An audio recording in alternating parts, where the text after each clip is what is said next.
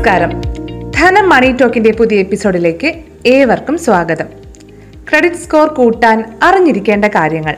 ഇതാണ് ഇന്നത്തെ ധനം മണി ടോക്ക് പറയുന്നത്. കോവിഡ് കാലത്ത് ക്രെഡിറ്റ് സ്കോറിന്റെ പ്രാധാന്യം മുമ്പത്തെക്കാളും ഏറിയിരിക്കുകയാണ്.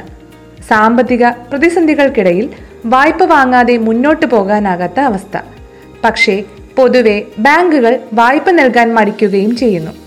അതേസമയം ക്രെഡിറ്റ് സ്കോർ മികച്ചതെങ്കിൽ വായ്പ നൽകാൻ ബാങ്കുകൾ തമ്മിൽ മത്സരിക്കുകയും ചെയ്യുകയാണ്. ക്രെഡിറ്റ് സ്കോർ എഴുന്നൂറ്റി അമ്പതിൽ കൂടുതലുള്ളവർക്കാണ് എളുപ്പത്തിൽ വായ്പകൾ ലഭിക്കുന്നത്. ബാങ്കുകൾ നൽകുന്ന ആകെ വായ്പകളിൽ എൺപത് ശതമാനവും ഇത്തരക്കാർക്കാണ്. എഴുന്നൂറ് മുതൽ എഴുന്നൂറ്റി അൻപത് പോയിന്റിൽ ഉള്ളവർക്ക് പത്ത് ശതമാനം വായ്പകൾ ലഭിക്കുന്നു.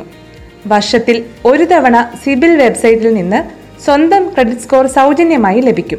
ഇനി ഇത് സ്ഥിരമായി നിരീക്ഷിക്കണമെങ്കിൽ ആയിരത്തി ഇരുന്നൂറ് രൂപ നൽകി സബ്സ്ക്രൈബ് ചെയ്യാനും സാധിക്കും. ഇതുവഴി മികച്ച സ്കോറിന്റെ ഗുണങ്ങൾ സ്വന്തമാക്കാനാവും. ഇതാ ക്രെഡിറ്റ് സ്കോറിനെ സംബന്ധിച്ച് പലർക്കുമുള്ള ആശയക്കുഴപ്പങ്ങൾ മാറ്റാനാകുന്നതാണ് ഇന്നത്തെ പോഡ്കാസ്റ്റ്. മുഴുവൻ കേൾക്കുമല്ലോ? ആദ്യം തന്നെ എല്ലാവരും ചോദിക്കുന്ന ഒരു പ്രധാന സംശയം പറയാം. സ്ഥിരമായി ക്രെഡിറ്റ് സ്കോർ പരിശോധിച്ചാൽ പ്രശ്നമാകുമോ എന്ന്? സ്വന്തം ക്രെഡിറ്റ് സ്കോർ ഒരു വ്യക്തി എത്ര തവണ പരിശോധിച്ചാലും പ്രശ്നമാകില്ല. അതേസമയം വിവിധ സ്ഥാപനങ്ങൾ നിങ്ങളുടെ ക്രെഡിറ്റ് സ്കോർ തുടർച്ചയായി പരിശോധിക്കുകയാണെങ്കിൽ അതിന് മറ്റൊരു തലം കൂടിയുണ്ട്. വിവിധ സ്ഥാപനങ്ങളിൽ നിന്നും പരമാവധി വായ്പകൾ സംഘടിപ്പിക്കാനായി നിരന്തരം പരിശ്രമിക്കുന്ന വ്യക്തി എന്ന നെഗറ്റീവ് സൂചനയായിരിക്കും ഇത് നൽകുക.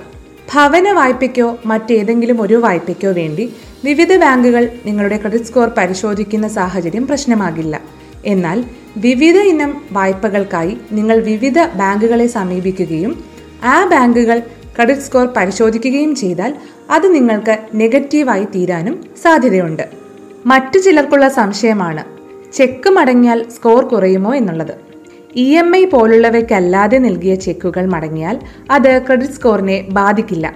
വായ്പകളുമായി ബന്ധപ്പെട്ട വിവരങ്ങൾ മാത്രമാണ് ക്രെഡിറ്റ് സ്കോറിനായി ശേഖരിക്കുന്നത്. ചെക്കുകൾ സംബന്ധിച്ച വിവരങ്ങൾ ഇതിനായി ശേഖരിക്കപ്പെടുന്നില്ല. സർക്കാർ എഴുതി തള്ളിയ കാർഷിക വായ്പകളുടെ പേരിൽ ക്രെഡിറ്റ് സ്കോർ മോശമാകില്ല. ഇതിനും സാധിച്ചില്ലെങ്കിൽ ബാങ്കിംഗ് ഓംബുഡ്സ്മാനെയും സമീപിക്കാം. കോവിഡ് മോറട്ടോറിയം കാലത്ത് വായ്പ തിരിച്ചടയ്ക്കാതിരുന്നത് ക്രെഡിറ്റ് റിപ്പോർട്ടിൽ കുടിശ്ശികയായി കാണിക്കത്തുമില്ല. എസ് ഐ പി മുടങ്ങുന്നത് ക്രെഡിറ്റ് സ്കോറിനെ ബാധിക്കില്ല എന്നുള്ളതാണ് മറ്റൊരു പ്രധാന കാര്യം. ഓട്ടോ പേ അടക്കമുള്ളവ ഏതെങ്കിലും കാരണത്താൽ മുടങ്ങുന്നത് എസ് ബി അക്കൗണ്ടിനെയാണ് ബാധിക്കുന്നതെന്നും അത് ക്രെഡിറ്റ് സ്കോറിനെ ബാധിക്കുകയില്ലെന്നുള്ളതുമാണ് അടുത്ത കാര്യം.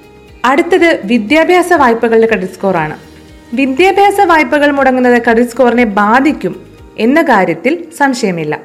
ഒറ്റത്തവണ തീർപ്പാക്കൽ ക്രെഡിറ്റ് റിപ്പോർട്ടിൽ ഉണ്ടാവുകയും ചെയ്യും. ഇത് ഏത് പ്രായത്തിലാണ് നടന്നത്? നിങ്ങൾക്ക് ഇപ്പോൾ എത്ര പ്രായമുണ്ട്? പിന്നീട് സ്ഥിതിഗതികൾ മെച്ചപ്പെട്ടോ? നിങ്ങൾ മികച്ച ജോലിക്ക് കയറിയോ? എന്നതെല്ലാം വിലയിരുത്തി മാത്രമായിരിക്കും ബാങ്കുകൾ ഈ അവസരത്തിൽ തീരുമാനമെടുക്കുക.